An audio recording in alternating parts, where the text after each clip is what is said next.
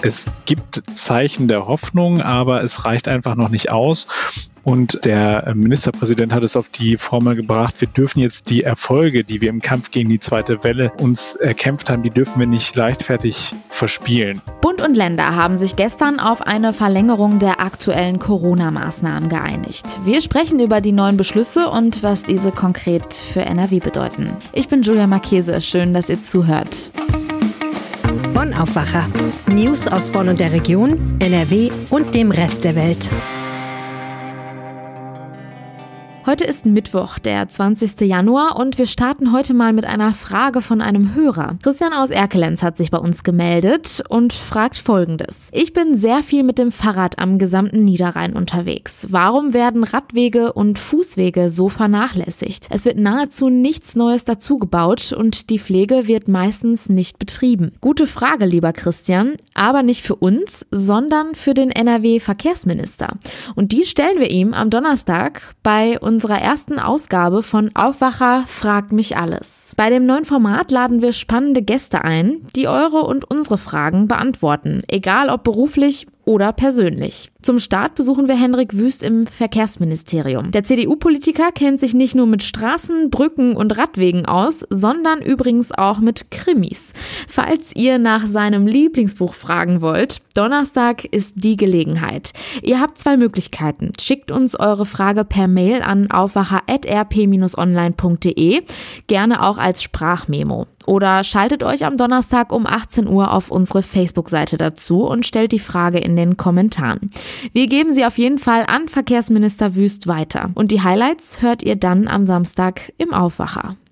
Bund und Länder haben sich gestern getroffen, um erneut über die Corona-Maßnahmen zu beraten. Und es ist spät geworden. Aber schon früh stand fest, der Lockdown wird verlängert. Nur um die Details der neuen Maßnahmen wurde stundenlang gerungen. Über die neuen Beschlüsse spricht Helene Pawlitzki jetzt mit dem RP-Chefkorrespondenten für Landespolitik Maximilian Plück. Es wurde tatsächlich wieder ein bisschen später. Es gab ein paar strittige Punkte, die offenbar die Ministerpräsidenten und Ministerpräsidentinnen der Länder und die Bundeskanzlerin dann doch länger an den Verhandlungstisch gezwungen haben. Was waren denn die wichtigsten Punkte, die jetzt beschlossen wurden?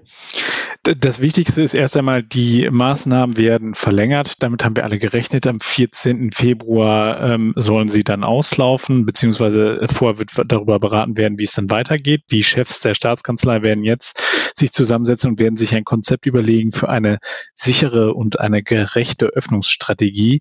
Das Ganze aber immer nur mit dem Fragezeichen versehen, gehen denn die Infektionszahlen runter? Und vor allem, diesmal spielte ja diese äh, Virusmutation eine große Rolle. Also die Frage ist, ob sich dieses Virus, was wir beispielsweise in Großbritannien sehen, was dort explodiert, so hat es der Ministerpräsident ausgedrückt, ob es auch zu uns überschwappt äh, in dem Maße, wie wir es jetzt gerade in Irland und Großbritannien sehen. Und dann wird man wahrscheinlich, äh, wenn dem dann so ist, am 14. Februar nicht sofort wieder öffnen können.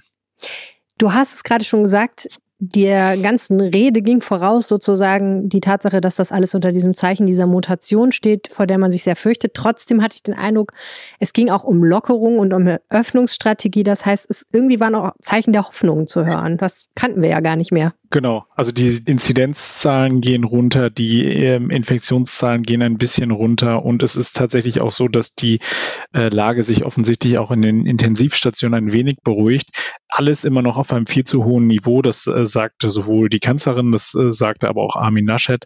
Also insofern, es gibt Zeichen der Hoffnung, aber es reicht einfach noch nicht aus.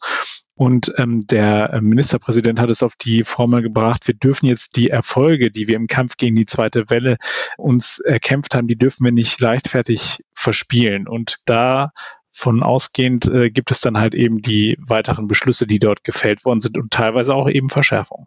Es gibt ein paar Schwerpunkte, die die Politik da gesetzt hat. Ein Schwerpunkt liegt auf dem ÖPNV und verknüpft damit auch so ein bisschen der Hinweis aufs Homeoffice. Wie hängt das zusammen?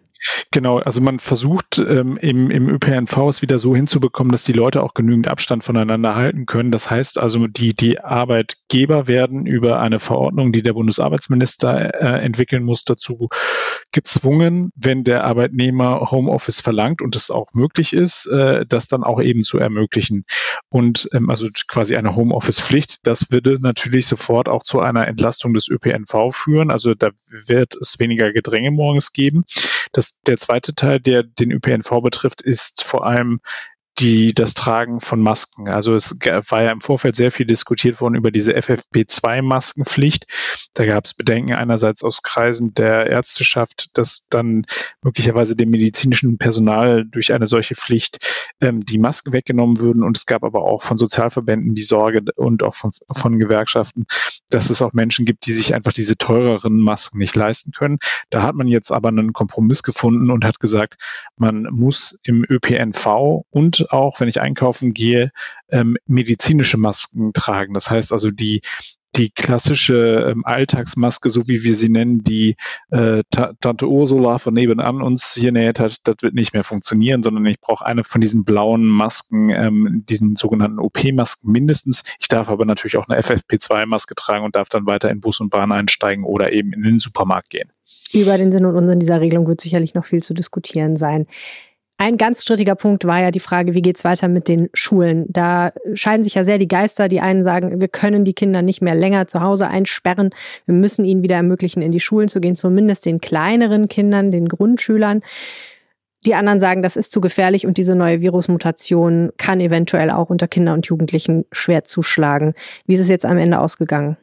Also da hat es wirklich am meisten geknallt, das muss man ganz klar so sagen. Also da musste die Sitzung zwischenzeitlich auch äh, für einen längeren Zeitraum unterbrochen werden. Also da haben sie sich richtig in die Köpfe gekriegt.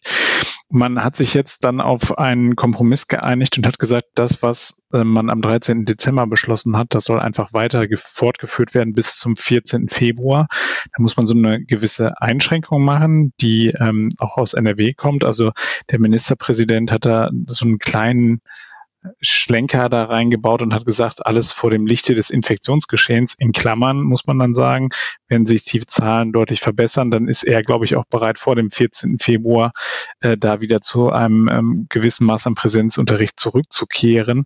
Aber er war da so ein bisschen, ja, er war da sehr vorsichtig. Das war so ein bisschen äh, eine äh, Laschet-typische ähm, etwas vage äh, Ausdrucksweise, die er da an den Tag gelegt hat. Also er hat gesagt, äh, er möchte das jetzt nicht signalisieren, aber natürlich, äh, wenn sich die Zahlen de derart nach unten bewegen, dann müsse man eben auch über, über ähm, andere Maßnahmen reden. Und bei den Kitas ähm, war es augenscheinlich so, dass NRW bei der gefundenen Lösung bleibt. Das heißt also, die Eltern können weiterhin selber entscheiden, ob sie ihre Kinder in die Kita schicken oder nicht. Ähm, das ähm, handhaben andere Länder anders. Da gibt es beispielsweise dann Regelungen, dass es nur die ähm, systemrelevanten Berufsgruppen dann ihre Kinder zur Notbetreuung schicken dürfen. Da ist NRW deutlich großzügiger. Gibt es sonst noch extra Würste, die das Land Nordrhein-Westfalen sich brät? Das wird heute im äh, Kabinett erst Thema sein und da äh, wird man über die Beschlüsse beraten, also über die Umsetzung der Beschlüsse und dann werden wir, wenn das Ganze in eine Corona-Schutzverordnung gegossen wird und dann auch entsprechend halt eben an NRW angepasst wird, werden wir schlauer sein. Vielen herzlichen Dank, Max Glück. Sehr gerne. Bis denn. Eine illegale Party am Baldeneysee. Die hat die Polizei in Essen nach eigenen Angaben am Wochenende aufgelöst. Feiernde Menschen ohne Masken. Solch ein Bild passt wohl nicht in die aktuelle Corona-Pandemie. Und unter den Gästen soll offenbar auch eine bekannte Persönlichkeit gewesen sein. Stürmer Brel Embolo von Borussia Mönchengladbach. Anja Wölker aus dem Aufwacher-Team hat darüber mit Yannick Sorgatz, unserem Chefreporter der Borussia, gesprochen. Rollen wir mal die Geschichte von hinten auf. Anfang der Woche gibt die Essener Polizei eine Pressemitteilung raus. Da drin steht, Anwohner hätten sich über laute Musik und Stimmen in der Nacht von Samstag auf Sonntag beschwert. Und zwar in einer geschlossenen Gastronomie am Baldneisee in Essen. Was haben die Polizisten da genau denn vorgefunden? Ja, gegen Mitternacht bei ihrem ersten Einsatz haben sie erstmal nichts Auffälliges vorgefunden, vereinzelt Personen, aber keine Hinweise auf eine große Party, wie es in der Polizeimeldung heißt. Anders war das um 2.30 Uhr. Da konnten die Beamten dann auch laute Musik hören, viele Stimmen und haben gemerkt, dass da sogar die Glasfront mit rotem Stoff abgehangen war. Tja, und dann traf man in dieser Lokalität auf 23 Personen 15 Frauen, 8 Männer im Alter von 21 bis 41 Jahren. Und was die Polizei noch sah, das sind doch sehr deutliche Hinweise, wie sie schreibt, auf eine ausgelassene Party, leere Gläser, alkoholische Getränke, Wasserpfeifen, Snacks und eine Musikanlage. Interessant, keiner der Feiernden wohnt in Essen. Alle kommen aus dem Umraum von Düsseldorf, Köln oder Stuttgart. Und ja, dann gab es eben noch ein paar Hinweise und Gerüchte, dass ein Fußballprofi darunter gewesen sein soll. Ja, Breel Embolo von der Borussia. Woher kommt denn diese Vermutung, dass er dabei war? Ja, das hat zuerst die Bild-Zeitung berichtet. Offiziell bestätigt wurde das nicht von der Polizei aus Gründen des Persönlichkeitsschutzes. Der Verein hat es auch nicht bestätigt. Dementsprechend gibt es auch nach wie vor keine offiziellen Bestätigungen, dass Brel Embolo einer dieser 23 Feiernden gewesen ist, aber eben sehr viele Indizien, wenn wir mal gerade so kriminalistisch an die Sache rangehen. Was sind das für Indizien? Naja, er hat sich ja dazu geäußert zu dem Thema und äh, hat zugegeben, dass er in der Nacht auf Sonntag nach Essen gefahren ist, dass er dort mit einem Kollegen Basketball schauen wollte. Er sagt, dass er nicht an dieser Party teilgenommen habe, aber sich im unmittelbaren Umfeld des Lokals befunden habe. Und er gibt auch zu, dass die Polizei ihn aufgefunden hat. Nun bestätigt die Polizei zwar keine Personalien, keine Namen, sagt aber, dass sie keinerlei andere Einsätze rund um diese Lokalität hatte in dieser Nacht. Sprich, Embolo kann eigentlich zumindest nur in diesem Gebäude gewesen sein. Inwiefern er bei dieser Party involviert war, das wissen wir wirklich nicht. Aber es deutet eben alles darauf hin, dass er an diesem Ort war, in diesem Gastronomiegebäude, sagen wir mal. Also so oder so, die Borussia hat ja auch direkt reagiert und Breel Embolo vorsorglich aus dem Spiel gestern gegen Werder Bremen gestrichen. Erwarten ihn denn jetzt noch andere Konsequenzen, was mit der Sache zu tun hat? Ja, genau. Interessanterweise ist er vorsorglich aus dem Kader gestrichen, was in erster Linie da liegt, dass er ja gegen die Corona-Schutzverordnung wahrscheinlich verstoßen hat und dementsprechend man ihn und seine Mitspieler schützen muss. Er ist also nicht suspendiert worden. Das ist jetzt keine Strafe. Nach unseren Infos hat er aber eine Geldstrafe bekommen.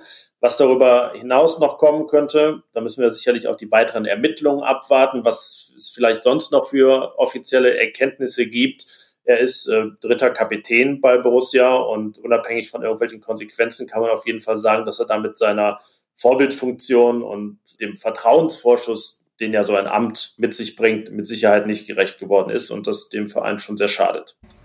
Ja, du hast gerade gesagt, es ist image-schädigend, was da vorgefallen ist. Kannst du das nochmal genauer formulieren? Warum? Erst vor Weihnachten hat es ja diesen Fall gegeben, dass Marcus Thuram, Rael Embolos Sturmkollege, seinem Spieler im Spiel ins Gesicht gespuckt hat. Ist dafür fünf Spiele gesperrt worden, hat eine drastische Geldstrafe bekommen. Da war der Aufschrei auch sehr groß, wäre aber so auch schon ein schlimmes Vergehen gewesen. Naja, und so ah, sind das jetzt zwei Ereignisse, dass man fast sagen kann, angesichts dessen, was man von Borussia gewohnt ist, nämlich sehr wenig in dieser Richtung, ist das fast schon eine Häufung. Ähm, ja, und äh, lässt natürlich auch den Verein ohne dass der jetzt direkt was dafür könnte, nicht in einem guten Licht dastehen. Ja, jetzt ganz allgemein gesprochen, wir müssen natürlich in dieser Pandemie alle an einem Strang ziehen, damit wir das Corona-Risiko minimieren. Du hast jetzt auch gerade schon von Vorbildfunktion gesprochen, Breel Embolo. Der steht natürlich im Rampenlicht der Öffentlichkeit. Was zeigt das also deiner Meinung nach, wenn so ein Profispieler möglicherweise gegen Corona-Regeln verstößt und das eben tausende Menschen dann auch noch mitbekommen? Ja, es wirft zum einen die Frage auf, ob es sich um einen Einzelfall handelt oder es vielleicht schon bundesweit mehrere dieser Fälle gegeben hat, von denen wir halt nichts wissen. Und zum anderen muss man bedenken, dass ja es schon gerade jetzt, da der Lockdown verschärft, verlängert wird, immer wieder Diskussionen gibt, warum darf der Profifußball eigentlich weiterspielen? Das hat er sich verdient mit sehr ausgefeilten Hygienekonzepten, nur die sind eben auch davon abhängig, dass man sich daran hält. Und so ein Fall wie der da in Essen, der wirft natürlich Fragen auf, ob das ähm, immer so der Fall ist. Dann danke dir, Yannick, fürs Gespräch. Gerne. Nun das Wichtigste aus Bonn und der Region. Auch zwei Monate nach dem Fund der Leiche von Birgit A. aus Lohmar ist die Todesursache weiter unklar. 2015 war die Frau nach ihrer Arbeit am Flughafen Frankfurt-Hahn verschwunden. Ein Pilzsammler fand ihre Leiche fünf Jahre später in einem Wald in der Nähe des Flughafens. Die Staatsanwaltschaft ermittelt nun, ob Birgit A. einem Verbrechen zum Opfer gefallen ist. Dafür werten die Ermittler die gefundenen Knochen aus. Allerdings könne auch nach zwei Monaten nicht gesagt werden, ob die Frau Frau bei einem Unfall starb oder getötet wurde. Nach dem Fund der Leiche im November vergangenen Jahres seien auch ihre Angehörigen erneut befragt worden. Jetzt ermittelt die Polizei auch wieder im privaten Umfeld der damals 54-Jährigen. Birgit A. hatte am K-Samstag im Jahr 2015 ihre Schicht im Tower des Flughafens in Frankfurt-Hahn beendet und war danach verschwunden. Die Polizei suchte mit einem Großaufgebot nach der Frau und verschickte auch Fragebögen an mehr als 2000 Passagiere des Flughafens. Hinweise ergaben sich damals nicht. Jetzt hofft die Polizei, ein mögliches Verbrechen dennoch aufklären zu können. Das neue Parkleitsystem in der Bonner Innenstadt soll in den kommenden Tagen starten. In der Stadt sollen dann insgesamt 80 Anzeigen auf Parkplätze hinweisen. 30 davon zeigen gleichzeitig auch die freien Parkplätze in den Parkhäusern an. Auch Umsteigemöglichkeiten in den Nahverkehr sollen dargestellt werden. Eigentlich sollte das System schon Ende des vergangenen Jahres starten, doch noch zeigen die aufgestellten Anzeigetafeln nichts an. Wegen der Betriebsferien der Stadt Bonn hatte sich der Start verschoben. Das neue System kostet mehr als drei Millionen Euro. Die Hälfte der Kosten übernimmt der Bund, denn laut Stadt Bonn soll das Parkleitsystem zur Verbesserung der Luftqualität beitragen. Offiziell vorgestellt werden soll das System dann einige Tage nach dem Start. An der Felswand am Dornheckensee in Beul sind in den vergangenen Wochen immer wieder illegale Kletterer entdeckt worden. Die Felswand ist brüchig, deshalb ist das Klettern dort gefährlich und verboten. Außerdem handelt es sich bei den Felswänden um Lebensräume von streng geschützten Tieren und Pflanzen. Der Dornheckensee liegt im Ennert, dem nördlichsten Ausläufer des Siebengebirges. Und das Siebengebirge ist eines der ältesten Naturschutzgebiete in Deutschland. Das Gebiet hat eine überregionale Bedeutung für seltene und stark gefährdete Tiere und Pflanzen. In Zeiten des Lockdowns wurde das Naherholungsgebiet von Besuchern überlaufen. Neben den illegalen Kletterern wurden hier zuletzt auch unerlaubte Drohnenflüge über die Rückzugsgebiete der Waldtiere und Mountainbikefahrten abseits der erlaubten Wege gemeldet. Wanderer sollen zudem Abstand zu Rehen halten, da die Tiere bei kalten Temperaturen sehr darauf achten, Energie zu sparen. Erschrecken sich die Rehe, verbrauchen sie die wichtigen Energiereserven. Die neue Werbetafel an der Reuter Straße wird nicht entfernt. Das teilte die Stadt Bonn mit. Die Baugenehmigung sei demnach völlig rechtens gewesen. Ende Dezember wurde die breite Werbetafel an der Ecke Reuter Straße und Bonner Talweg aufgestellt. Schnell gab es Kritik von Seiten der Politik und des Allgemeinen Deutschen Fahrradclubs. Denn die Werbetafel wurde direkt auf dem Radweg gebaut. Außerdem lenke die schwere Werbetafel vom Verkehr und den daneben stehenden Verkehrsschildern ab. Betrieben wird die Werbetafel von der Firma Ströer. Dort bestätigt man, dass die Tafel nach einer Baugenehmigung der Stadt Bonn aufgestellt wurde. Außerdem habe dort vorher bereits eine Werbetafel gestanden. Laut Stadt wurden alle Abstandsregeln für die neue Tafel eingehalten. Für ein Verbot gab es daher keine Gründe. Dennoch wolle man nun weitere Möglichkeiten prüfen, Fußgängern und Radfahrern an der Ecke Reuterstraße und Bonner Talweg mehr Platz einzuräumen. Kommen wir nun zu den weiteren Meldungen. Die SPD-Opposition im Landtag will alle Bürger in NRW mit FFP2-Masken auf Staatskosten ausstatten. Morgen soll dafür die Bereitstellung von einer halben Milliarde Euro beantragt werden. Das teilte SPD-Fraktionschefin Lisa Christine Kapzeinat mit. Die Gesundheitsversorgung dürfe nicht vom Einkommen abhängen, so die Fraktionschefin. Die Corona-Pandemie hat nicht ganz so große Löcher in den nordrhein-westfälischen Landeshaushalt gerissen wie zunächst befürchtet. Die Steuereinnahmen hatten sich im vergangenen Jahr besser entwickelt als erwartet, teilte das NRW-Finanzministerium dem Landtag mit. Insgesamt nahm das Land 2020 demnach Steuern in Höhe von gut 61 Milliarden Euro ein. Das waren 4,1 Milliarden Euro weniger als ursprünglich geplant. Kommen wir nun noch kurz zum Wetter. Es ist teils bewölkt und örtlich ist auch etwas Regen möglich. Die Temperaturen liegen bei milden 8 bis 12 Grad. Der Deutsche Wetterdienst warnt aber vereinzelt vor starken Böen. Im Bergland ist zeitweise sogar mit stürmischen Böen zu rechnen.